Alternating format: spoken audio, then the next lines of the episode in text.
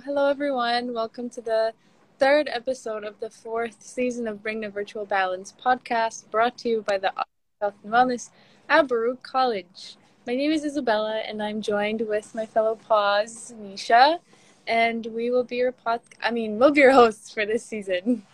Hi everyone, I'm Misha. Um, I am a junior on campus and I'm also a peer mentor for the Office of Health and Wellness.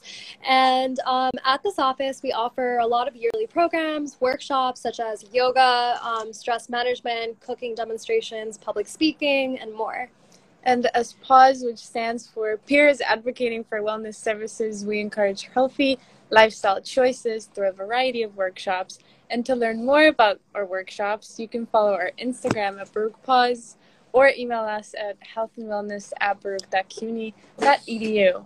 And all those programs that we do relate to the dimensions of the wellness wheel, which are emotional, intellectual, spiritual, occupational, social, environmental, and lastly, physical. Today, we are talking about substance use and, and the effects that it might have on your mental and physical well being. So, we will be focusing on the intellectual and social components, which relate to maintaining your emotional health by living a balanced life through managing stress, getting enough sleep, and being able to ask for help, as well as building a strong network that can support you and your guide um, and, and guide you when you need it. So, with all that in mind, let's welcome our guest speaker, Sarah Redfield, or Red. Red, yes. yourself?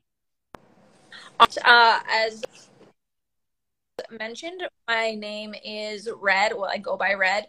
Uh, I am the prevention coordinator on campus at Baruch. Uh, and essentially, what that means is I just make sure that all the students are being as safe as possible when it comes to substance use. Uh, and I do a lot of screenings, again, to get a baseline and make sure that all of our students are safe and healthy. Um, so I do have a question for you right now. Um, we all know that using substances many effects on your body, um, and one of them is sleep. So I wanted to ask you, how would you describe um, how sleep is affected by these substances? Yeah, so sleep is obviously so so very important to um, our brains and our bodies and our physical health and our mental health. Um, so how how substances affect uh, your sleep is all dependent on the person and on the different substances that we use. Now, I say that, and it's a very general answer because I always advocate and say and make sure that everybody knows that uh, substances effect on anybody's body is all different because we're all different people and our make are all very different. So there's a variety of ways that there can be um, an effect on our sleep. So just for example, um, let's say somebody's using alcohol and there's going to be times where somebody uses a lot of alcohol and they may say like i passed out um, and that's very true they do kind of go to sleep very hard but what is happening though is the body is working so hard to get the alcohol out of our system and um, to digest it that we're not really getting that REM sleep that we need to um, form the memories, to repair our bodies, to repair our brains. So alcohol can have the effect of making you feel like you're really going to sleep, but you're not entering that really um, essential sleep that you need. So then we can talk about uh, cannabis. And cannabis, a lot of times, um, has been known, or people say that they like to maybe use before they go to bed and it really helps them sleep. And that very may be that may be true. Uh, but what i'm here to talk about is if somebody is using cannabis to go to sleep i like to understand why do they need that aid and that help to go to sleep? Because our bodies for the most part are set up to put us to sleep and have this cycle of waking up when the sun comes up and going to sleep when you know the sun goes down and we have this natural cycle so if there's an interruption in that cycle i'd be very interested to say well why do you need this aid to um, help you go to sleep um, so that's kind of some of the things that I would talk about when it comes to substances and the use. Now, if we were going to talk about maybe um, like study drugs, uh, so Adderall or Ritalin, that might make people stay up. Cocaine may make people stay up and that's because it's a stimulant. And that means that it is making our central nervous system go like haywire and it keeps people up. And now obviously that is a whole different issue in itself because we just mentioned that sleep is really important for um, uh, for having memories and uh, creating those memories for repairing our bodies. And so it is very important that we get that sleep. And when you're not you know it can be detrimental to our body so i hope that that answers your question a little bit i know that it's very like kind of nuanced and there isn't a straightforward, but it's because everybody's different. And I don't want to say that this is going to be the effect on your body because that may not be true for some people. Um, so I like to give a very general kind of answer to some of these questions, which can be annoying, but actually, what- ask you because I know that, well, I noticed that a lot of older people mm-hmm. take Ambiens like you know there's sleeping pills to sleep. And i they can be highly addictive. Like i know for example my grandma she can't sleep without those pills. Like that's her she you know she can't function without those pills. And i was wondering like is that sleep any different from a regular sleep that she would get without those pills? Like do you think that she would be better off trying to get her sleep or just take the Ambien and... yeah that's a that's a very interesting question. And so first i want to just disclosure disclaimer i'm not a medical doctor. I do not know the inner workings of every pharmaceutical drug and how it affects our brain. Um, but to answer that question yes those those sleeping pills can be very very addictive. And there becomes a point where your brain becomes dependent on those drugs. And so what happens is I think people probably have an interruption in their sleep. Maybe it's due to anxiety, maybe it's due to depression, stress. There could be these things. And then doctors can prescribe those pills to a person and brain becomes dependent on those pills. So at this point, maybe and I don't know, again, I don't know your grandmother, but perhaps she is addicted to that. Now, that is not to say that she is um, not functioning in this world. I'm not trying to call your grandmother that if she so happens to listen. Um, but she could be, her brain and her body could be dependent on that. So those drugs help you make like the melatonin that um is in like uh what are those melatonin that we can take you know the that and that's what our body produces naturally to help us go to sleep. So some of those drugs are helping aid that. And then if your body doesn't have to do it anymore because they have this pill that's helping your brain and your body then become dependent on it. So they don't need to make those things anymore to help you go to sleep. Um, and as far as you know if or if somebody should take it or shouldn't take it, that's really a conversation between a person and their medical doctor. Now, it becomes interesting and dangerous when you're taking a drug that is not prescribed to you. Because there are a lot of people who use and benefit from medication, and there should be no stigma attached to that. But if you are taking these drugs that are prescribed and you are abusing them and not following the proper protocol that has been prescribed to you, that can be dangerous. And it can also be dangerous to take those drugs that are not prescribed to you because you should be having these conversations with your doctor to make sure that you are receiving the right dose and it is truly going to benefit you versus maybe lead to an addiction that we don't want. Of course. So you mentioned that, you know, taking alcohol or other drugs can cause blackouts. Mm-hmm. And so we were wondering how can substances like alcohol or drugs affect other things like memory maybe outside of blackouts? Like can it cause you to just forget things very like more long term or can it cause you to you know um go beyond blackouts?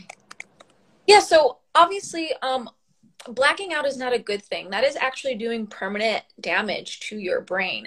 So a blackout is essentially uh, when your your blood alcohol content and your brain have just become saturated with the alcohol that your brain is kind of just it, it had too much of the alcohol and so a blackout is harming you and it is harming your brain and that's something that we obviously don't want now if we're going further and like beyond that every time you're blacking out you can be causing some damage to your brain, and that may lead to many long term effects. There are alcoholics or people who have been addicted to alcohol who now have cancers because of it, who have cirrhosis. That means that's the breakdown of your liver and it can't process the other things in your body that need to be processed. Um, it can affect the kidneys. So there's these all these long term effects. And now, with that being said, um, I don't know if you've ever heard the anecdote that, you know, like the day you stop smoking a cigarette, you add like a year to your life. And then if it's two days, it's two years. Well, think of that concept like when you use a drug, right? So let's say somebody's been using alcohol for 20 years. That may lead to some long term effects, but the day that they stop using that with, um, uh, aid from a professional because alcohol is one of the only drugs that you can die from when you withdraw. So, all the other drugs out there, besides barbiturates, you will be safe. You're going to feel like shit and crap when you're coming down and withdrawing, and you may feel like you're dying. But with barbiturates and with alcohol, those are the only drugs that you can actually die from if you withdraw in an unsafe. It's um, benzos. Yes, benzos. Now, again, that's very long term use. I don't want our students to listen and think that I'm saying, you know, you've been in college and you're having a social life, you know, and you decide to drink, that, you know, these things are going to happen. This is very long term use. Um, we're talking like people who drink or do drugs for many, many years. Coming down off of those can be very horrific and very tough. Um, so, again, all that saying is that yes, substances will obviously have long term effects on people, but they can all be very different, and there's just a variety of them. So, when you're using and when you decide to use, if you decide to use, just making sure that you're very aware of the effects on your body and that there can be long term effects. Hopefully, that can, you know, kind of curve or help you decide how much you want to use and how often. So you mentioned how it could have um, long-term effects on your body, right? So, for instance, like neurological side effects, like that could include chemo brain, where there's like a um, cognitive dysfunction, like for after cancer treatment. There's brain disease. There's neurotoxicity. How do you think that um, substance use um, affects your like neuro- neurological impacts? Yeah, of course. So, um, with substance use, again, everybody's different. I don't want to scare anybody. This isn't the DARE program. This isn't Scared Straight. This is more of things of just to be aware of. So, of course, there's always going to, there can always be neurological kind of effects with people. So, somebody who may be using alcohol for a very long term effect may, um, may develop develop seizures they can develop um, stroke potential that's also with cocaine and other harder drugs um, so there's always these risks. But again, these risks may be living dormant in a person's body, and then sometimes drugs or alcohol can then uh, kind of trigger those things to happen. Um, and that's what is risky about trying or experimenting with all sorts of substances is that you never know what is already going on with your body uh, and how the drugs can affect that. So, um, for another example, there are there has been times that people who are um, around students' ages, because that is when um, schizophrenia starts to uh, show and starts to manifest. And sometimes, if somebody is on a very extreme trip or takes a substance, not knowing this, it could trigger something that is already living dormant within their body. Um, now, I am not saying that college age students who try drugs or alcohol are going to all of a sudden become schizophrenic. But there is a correlation between having some of these bigger trips triggering those things that are already living in our bodies. Um, um, sorry for interrupting. Um, so you said like basically it's like if you have like underlying conditions or if you have like something that already um sparks the concern, if you start drinking or taking substances, it might basically bring it out of you, right? Right, right. So kind of like how we were seeing like with COVID, you know how COVID wasn't dangerous for some people, but it was dangerous for other people who were autoimmune. It's kind of the same concept in theory of that there may be things going inside on inside our bodies that can be triggered through our environment or substances that we're using. I actually remember hearing it was it's kind of silly, but people were saying that um, kids that go away to college and you know they, they take drugs it like gives them schizophrenia. I thought it was funny. It doesn't give no, doesn't give them. It may um, may show the signs that have not come out yet. Uh, but the it, it yes, it is just drugs to me. Drugs and um, alcohol. They are just a very interesting thing, right? Not only because of what they can actually do, how we can come become physically dependent on it and chemically. So that yeah, that's a, that's the one thing that I also wanted to mention is that you know we're talking about what are the neurological effects and all of that, but what is the most like interesting and wild thing to think about is that our brains can become physically and chemically dependent. That means that they don't work as well or the way that they should be without this substance. So that is why addiction um, to drugs or alcohol is now considered a disease because there is an actual physical and chemical change in the brain. And then that further is why it is so important that students, especially in the college age, you know, from 17 to 25, your brains are still developing.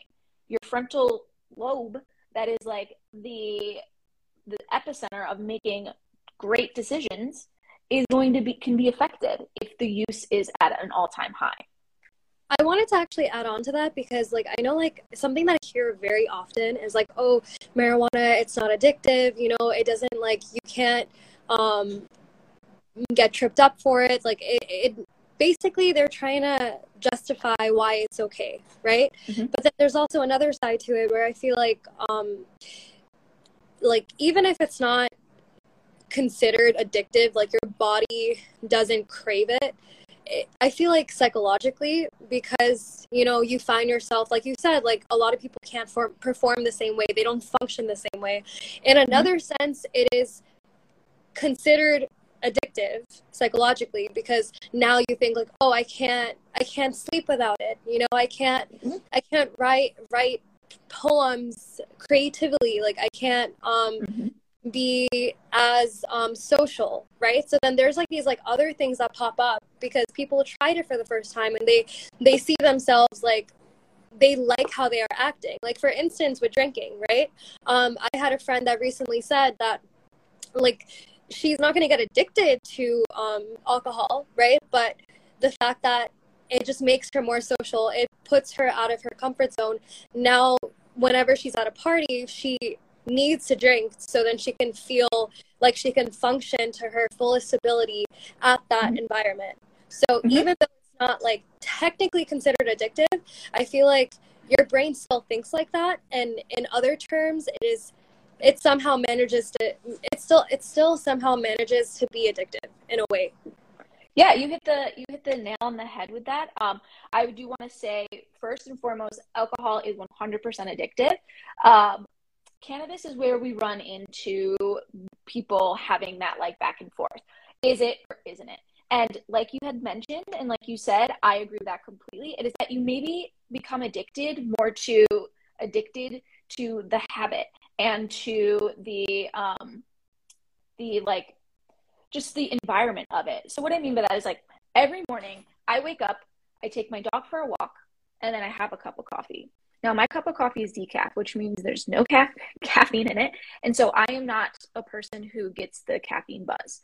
But if I do not do that every single morning, I feel weird and I feel off and I feel like my day just isn't going to go in the way that I want it to. And that can be very similar to how people feel with cannabis use, um, is that they might not necessarily be physically addicted, but they are addicted or at least like the the habit of it and the ritual of it is what I should say. The ritual of maybe smoking that joint or bowl before bed.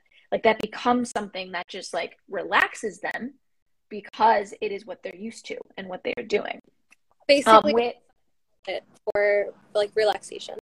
Yeah, yeah, and like um, cannabis is a depressant, so it is going to like obviously mellow you out and chill out. So there is a relaxing tendency to it. Um, but are you going to be physically addicted to it? That just really depends. Um, it depends on where you do your research and who you look into because, as we all know about research, it's done by so many different people that can uh, ac- accommodate personal opinions, right? We can all find research on what's going to make or correlate and uh, prove that we are right about something. And so there are a lot of studies out there that'll say, no, it's not addictive. And there'll be some studies out there that do say it is addictive. Um, they've there's been some uh, research showing that people may kind of act as if they do when they stop smoking cigarettes.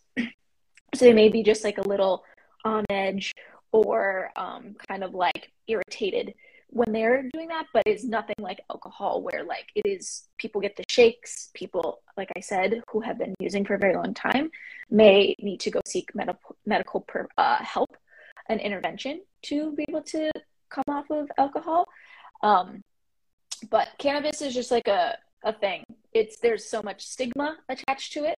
There's a lot of um, criminalization of it in poor communities, uh, and there's just there's a lot of systematic and other things with cannabis that come into play that uh, I'm not sure if you want to get into here or if we should move on to because I really would like to talk about how we were talking about the gateway thing and I think cannabis and since we're talking about that might be a really great segue into that because I think this is really important and a really interesting conversation. Uh, Let's segue into the gateway. What is your opinion on gateway drugs? We've been talking about hard, kind of hard, you know, like pills, alcohol, harder drugs. So let's segue to your opinion on gateway drugs because it's something we've been taught since a very young age and we've heard this term for, for a very long time. But is it is it really is there such thing as a gateway drug? What do you think?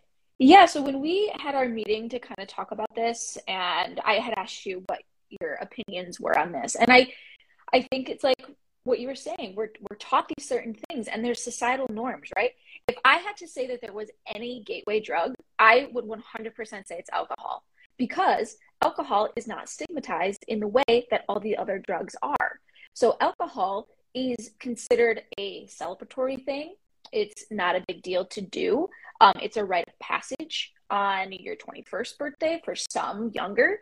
Uh, and so it was never stigmatized. Alcohol has always been like, hey, you're getting married, drink. Hey, you're going off to the service, uh, drink. Hey, uh, it's prom, drink. And these are all uh, stigmas and stereotypes that people have grown accustomed to. But if we look at cannabis and cannabis use, it was stigmatized and it was weaponized when people started really smoking it, you know? And so what I mean about that is, like I said, it was criminalized. It was used as a way to put people in jail.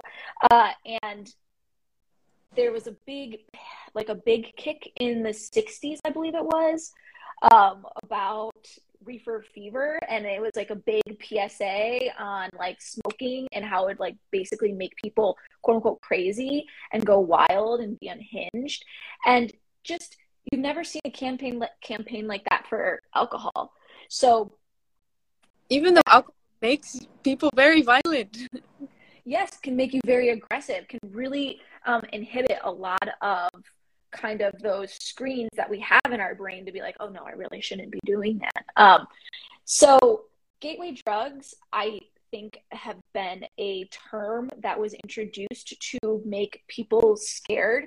And when I say people, I think it was made to make parents and people of a certain age really worry for their children.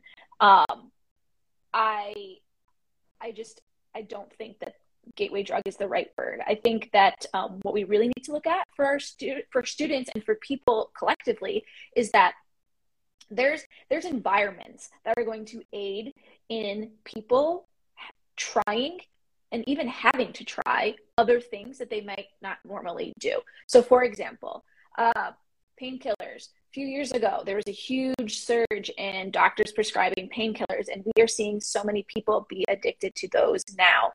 Um, and so, what's happened and what can happen is these doctors were prescribing the painkillers, right?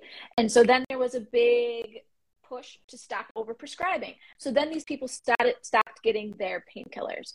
So then what do they do? Because they can't get them prescribed anymore. Then that's when that, that leads you to an environment, to a place to go and get things that you might not usually get. If you find a person who is dealing painkillers, great. One day that person might not have it. And so then that is where the environment aids in helping people kind of try things that they wouldn't normally try. And I think that's what happens. So with um, cannabis, especially being deemed the token gateway drug, is very silly to me because there are people who have and only will ever use cannabis. There's no real reason or want or need to try anything else.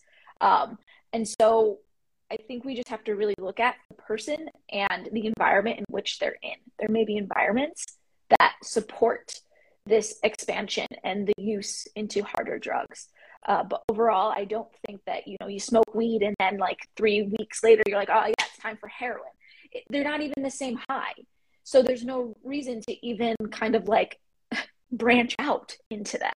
so, fortunate correlation. It's just I feel like it just happens that people who um, surround themselves with like people who smoke marijuana, they might be into harder things. So maybe, mm-hmm. maybe say heroin or whatever. They just in that they're in that circle of people who use different things. So if you join that circle, you might you might join just so because your friends are smoking, but they might have friends who are mm-hmm. doing harder drugs, and that's the it's the environment, it's the, the the, the circle that you surround yourself with is the gateway, not the marijuana. Yeah. Yeah, exactly. It's not like um, the, the type of high that people are getting from cannabis are is not the same high, and it is not a high that people are constantly searching for. Uh, it, in most cases, in a lot of cases, marijuana is, you know, it does have medicinal purposes, um, and it's also a, a very calming experience for many people. For other people, it can lead to some other not so pleasant uh, feelings. Um, but again, it's just it's the environment that leads people to do certain things. Um, again, I, I, think the biggest thing for me is like alcohol. the term gateway drug did what it kind of set out to do, like did its job? Because I I noticed that like my mom is convinced that as soon as I like smoke marijuana, the next uh, next week I'm gonna be taking heroin, and you know that's yes. Like, and I myself like I am I found found myself after all these years of like being told these things that you know like a little hesitant or scared to try these things because I thought oh, oh like oh maybe they might push me into this. So do you think that it did its job a little bit? Yeah, one hundred percent. Especially for the generation now. You all are obviously younger than me, so I'm going to assume your parents um, or guardians are a little bit younger than my parents, but my parents are like in their 50s, early 50s. And, you know, they, it's that generation. So I'd say like probably, you know, 50s to maybe like now even, you know, 40s that they're, that generation was just like ham hammered with this like messaging of like, hey, this is really bad crap. Like this is so bad. But yet, you know, people are in the same breath drinking like there's plenty plenty of parents that are like you know give key party like come to my house you can have your friends over just make sure you're not driving. Like but that's to me that's more of a gateway of things. So that that term was definitely uh, marketed in the best way that it could have been because it's still trickling down. It's still here. It is still a thing. To this day like obviously my parents know what i do. They still have a hard time kind of articulating what i do but anytime I'm like talking about weed, you would think that it was like the end of the world. And I remember specifically one time my parents, we were like all having a like a drink and my parents like, You guys have never done like weed, right? And I was like, Well, no, I haven't, but that is just like a personal choice. And my brother was like, Yeah. And my mom was like, Oh my God, like you would have thought it was like the end of the world. And as we're there sitting having a cocktail and i'm like guys you're missing the point here. Like this is the thing that could do more damage. But with all that being said i hope that it's coming across that with drugs and alcohol. For me specifically in the prevention role it is not about you know uh, how much it is about how much somebody's using. I don't care if somebody is using, if that's their personal choice. I just want to make sure that they are safe and using an amount that works for them. So, not the party police. I'm not here to talk about abstinence. Um, everybody has their own personal choice. So, I want to do is give the tools and make sure that people understand that they have the choice to make when it comes to using or doing drugs. That is everybody's choice. Um, and I'm not the one here to say, no, you probably shouldn't do that, or yeah, you should do that. I'm just here to give you the tools and the education to make sure you can make an educated choice around drugs and alcohol. That's um, it. I wanted to branch out a little bit in the field of like self control and I guess like being assertive because um, I definitely had like my share of friends that I guess like kind of lured me into um, just the, like the thought of like doing stuff and obviously like had I like not been who I am, like I would have fell into it by now. And I wanted to ask you, like, for people who are um like I guess more like introverted and like they don't really speak up that much. Like, how do you, I guess, like educate a person? It, like, not really educate a person, but you know, like a lot of people, it's they're very headstrong about certain things. Mm-hmm. Yeah. And I feel like, um, I feel like, like we were talking about before, habits, like they are a different degree of addiction. Um, it definitely takes like a lot more willpower to um, fix a physical addiction rather than ad- an addiction that is tied with a habit. But I do feel mm-hmm. like there's some sort of comparison there because they both take willpower, right? Just one willpower yeah. is a little bit different than the other, right? And I feel like a lot of people mm-hmm. don't really know that um, it, there's just like so much more to like drugs and like you know it's there's there's ways to go about it. You know, it's not like, okay, you do it and then you don't do it because there's going to be a part of you that's going to want to do it again, right? Mm-hmm. Um, for instance, like my friend, like she couldn't go anywhere at all without like having marijuana. She couldn't even go to the park, you know, or like walk her dog. Like she felt like she always needed to be on it because she was so stimulated by this feeling. Um, mm-hmm. And there would be times when she would say, like, hey, like, why don't you do this with me? And Eh, there's one thing like telling a person no, but then there's also another thing in like educating them while telling them no. So, what do you do yeah. if you're feeling a lot of like pressure to try something? Mm-hmm. And how do you like go about these situations? Like, how can you be assertive, basically? But yes, yeah, um, I think that that's that's a tough one because you know some of the ways some people are assertive are just like you know it's innate like it is a thing that just exists. Um, but what i can offer is just like my thoughts and opinion on you know peer pressure and all that stuff. Because let's be honest um, i think especially for the generation that is going through college right now um, y'all love to be educated. You love to do research. So i think that there's a great um, opportunity where where students and are really looking into the things that they are putting into our body because there's been a really huge push on like self-care and all of that stuff. Um, so i think there is been a lot of education on drugs and alcohol and what that does to your body physically. Uh, but again um, what's interesting about this is I have I just have a few thoughts that are swirling around, which is why I'm kind of like stuttering about this. Um, so when we're in high school, right? Uh, you have your group, your core group of people, and you would like just die for them. They are you're hardcore for them.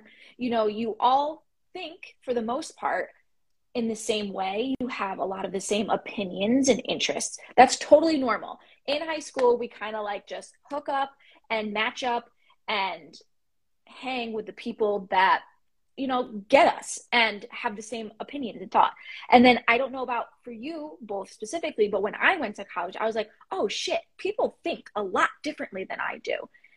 And that's not wrong. And it's not it's not wrong is the bottom end of that sentence. It's not wrong. And then i think in college there's a lot of exploring of what that means to be a friend and what that means to be able to live uh, cohesively and uh, in peace with people who have different opinions than you. Um, And I think that's where I gained a lot of my friends who respected that I didn't want to do something. And so I think with you specifically for your friend, there can be an opportunity where maybe the next time this person says, Hey, do you want to do this with me? You should do this. It really does this for me. Be like, you know what? But for me, it doesn't doesn't do that and I don't like it because of this, this, this. So it might be a little like a, a time for a bit of education, but also know that it's not always your responsibility to educate. You don't always have to feel that pressure to educate. Um, and so, further, I think being able to accept that your friends have different opinions um, is a really interesting and hard thing to do in college and then beyond. I mean, look at our political world that we're in now. People can't under like they just don't understand each other's opinions, and it's really hard, especially right now. What we're seeing with Roe v. Wade, that like we just somebody has one opinion on something and they want to thrust it upon. But for me, finding the friends that were very respect respectful of my decision not to do something. Those were the people i wanted to ra- i wanted to be around. And the people who weren't supporting me in that i was like you know what? Something there's a disconnect here because i want people to respect me. Because if it's if i'm saying no to this and they're giving me a hard time what else am i going to have to say no to that i don't feel comfortable doing? And they're going to make me feel like shit about. I don't want to feel that way for my my thing. Um so with all that being said I think it's just trying your hardest to, you know, sticking up for yourself and advocating for yourself. And how you do that is totally up to you. So if that's being uh, being an educator and educating at the same time, that's great. If it's saying no, fuck you, and moving on, that's one way to do it. Like there's no right or wrong way to do this. Um, and then for, there was one more thing I wanted to say about all of this and I can't remember. So, do you all have anything on that while I'm thinking about what I was going to say? I was going to say, like, I actually really like that advice because um, for the longest, it was so hard for me to like take anybody else's opinions. I was just very strong minded to the point where I like I genuinely felt like I'm a stubborn person and like that's it because somebody if somebody has like a perspective on something and if I didn't agree with it, I have to find a way or else I cannot sleep at night, you know? So I college definitely did teach me like okay how can you accept that there's going to be different people with different stories with different backgrounds with literally a whole different upbringing than you right? Mm-hmm. um so it is true that you know at the end of the day like you should be responsible for your own way of speaking. Like you don't have to educate them. You just say hey no means no. I don't want to do this and that's it right? But let's say that it, it's like kind of getting to the next level right? Like it's no longer about educating them but now it's like you you physically see that they have a clear problem, right? Mm-hmm. Um, mm-hmm. my friend would just be going into like five different things. Sometimes she would just be crossfaded all the time, and yeah. I just didn't know what to do because like I would be like, hey, you know, there's resources. I would literally try to find things for her. I would try to go like have her see like a therapist, um, different like things like yeah. that. She, she was just so against it. She just always felt like I was like calling her crazy, and like I guess mm-hmm. like on her. Um, and nothing like nothing i would say nothing i would do would change how she felt about it. She just continuously felt like i was like having pity on her right? Um so at the end i'm just like what do i do? Do i tell her mom? That's a little weird you know? I guess like for the last question um how do you try to help a person who doesn't really want to be helped if you know it's for well-being? Mm-hmm. yep of course. Um okay let me come back to that. I remembered what I wanted to say when it came to um, something about if you're feeling peer pressured onto some of this stuff. Um, so there's one to be headstrong, short, advocate for yourself. There are a lot of times where you can just like straight up lie. And I know that's a weird thing to say, but like I remember one time I was in college and I was at a party. So I wasn't surrounded I was surrounded by more people than my core people, um, and they were just doing lines of cocaine off of the off of like a DVD player, which I was like so cliche. Um, and they just kept passing in the room, and they passed it to me, and I was like, "Oh no, no thanks." And they're like, "Oh come on," and I was like, "No, I actually just did too much before here. Like I can't do anymore. I'm gonna like lose it." And that's actually like, such a good do. they stopped. They stopped. They stopped, and they were like, "Okay, cool." And you like unfortunately that gave me some cred while I was there and like but I then didn't have to feel I didn't feel weird after that because they just like they stopped and like they thought it was fine, you know? And like so you can do little things like that. I know people who if they are in college or even beyond and they go to a party they'll just fill their cup up with water or whatever non-alcoholic thing they have and just like pretend. So that's like i think also a thing that just like remember you know sometimes you can like fib a little bit if you know you're feeling in a certain situation that doesn't feel super comfy. Um so going on now to your friend you feel has a problem um, and they are just not receptive to that. So, what I always offer in this situation is that, you know, whenever you're going to approach somebody or talk to somebody about um, any type of use that is not your use, it is really important to make sure that you take a step back and you kind of analyze the situation, you know, because there are different people and different people use at different levels. And I'm not saying that that's right or wrong, but you have to know like what's what's their level and now, with your friend specifically, I would always say, obviously, approach with compassion and out of, you know, um, just being a, a caring person and a caring friend. And again, that can always be easier said than done. And even though you do it, they still could be like, no, fuck you. Like, you don't even care about me. Like, whatever. And you could be like, no, that's not true. I do care about you. And just like, here are these resources. So what you were doing was really great.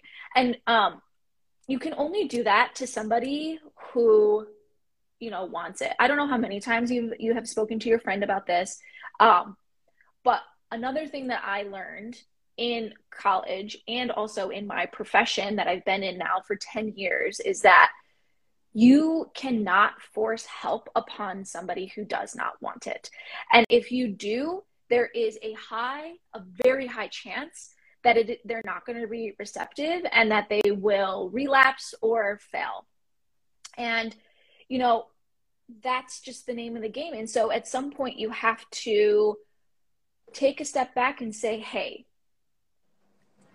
is this person going to be open to this? And if they're not, it's one of those things you have to learn is that some people, there's just some things you have to accept about people. Because again, people who do not want help will not receive it and they will not take it in a way that they feel is like out of care, you know? And I would just say for your friend, your friend specifically, is like always be there for the chance that if there's ever like a little break in the wall, that they seem to be open about something, you know, that's the time to do it. But you can't change somebody who doesn't want to be changed. You can't help somebody who doesn't want to be helped. And that's the number one thing that they tell to like the loved ones and the parents and the guardians of people who become extremely addicted to things is that you can't help them unless they want to be helped. Like you cannot force this upon them. And that's always an unpopular opinion. And it sucks because we love these people um, and they are people and they're human beings and we want to help them.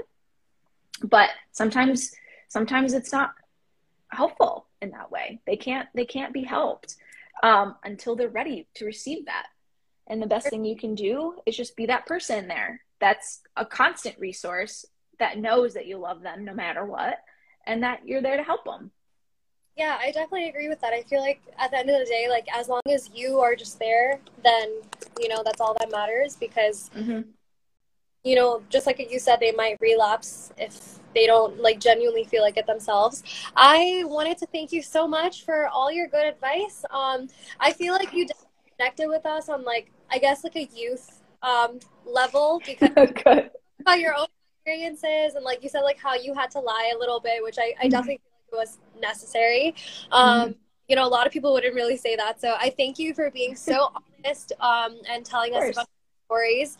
Um so that's all we have for you today. And once again um for anyone who has any questions for us visit our instagram handle or email us at health and wellness at that. And you got it future episodes, we will be putting out more episodes of this podcast, and you can listen to it later on Spotify. Thank you. Thanks, guys. I really enjoy speaking with you.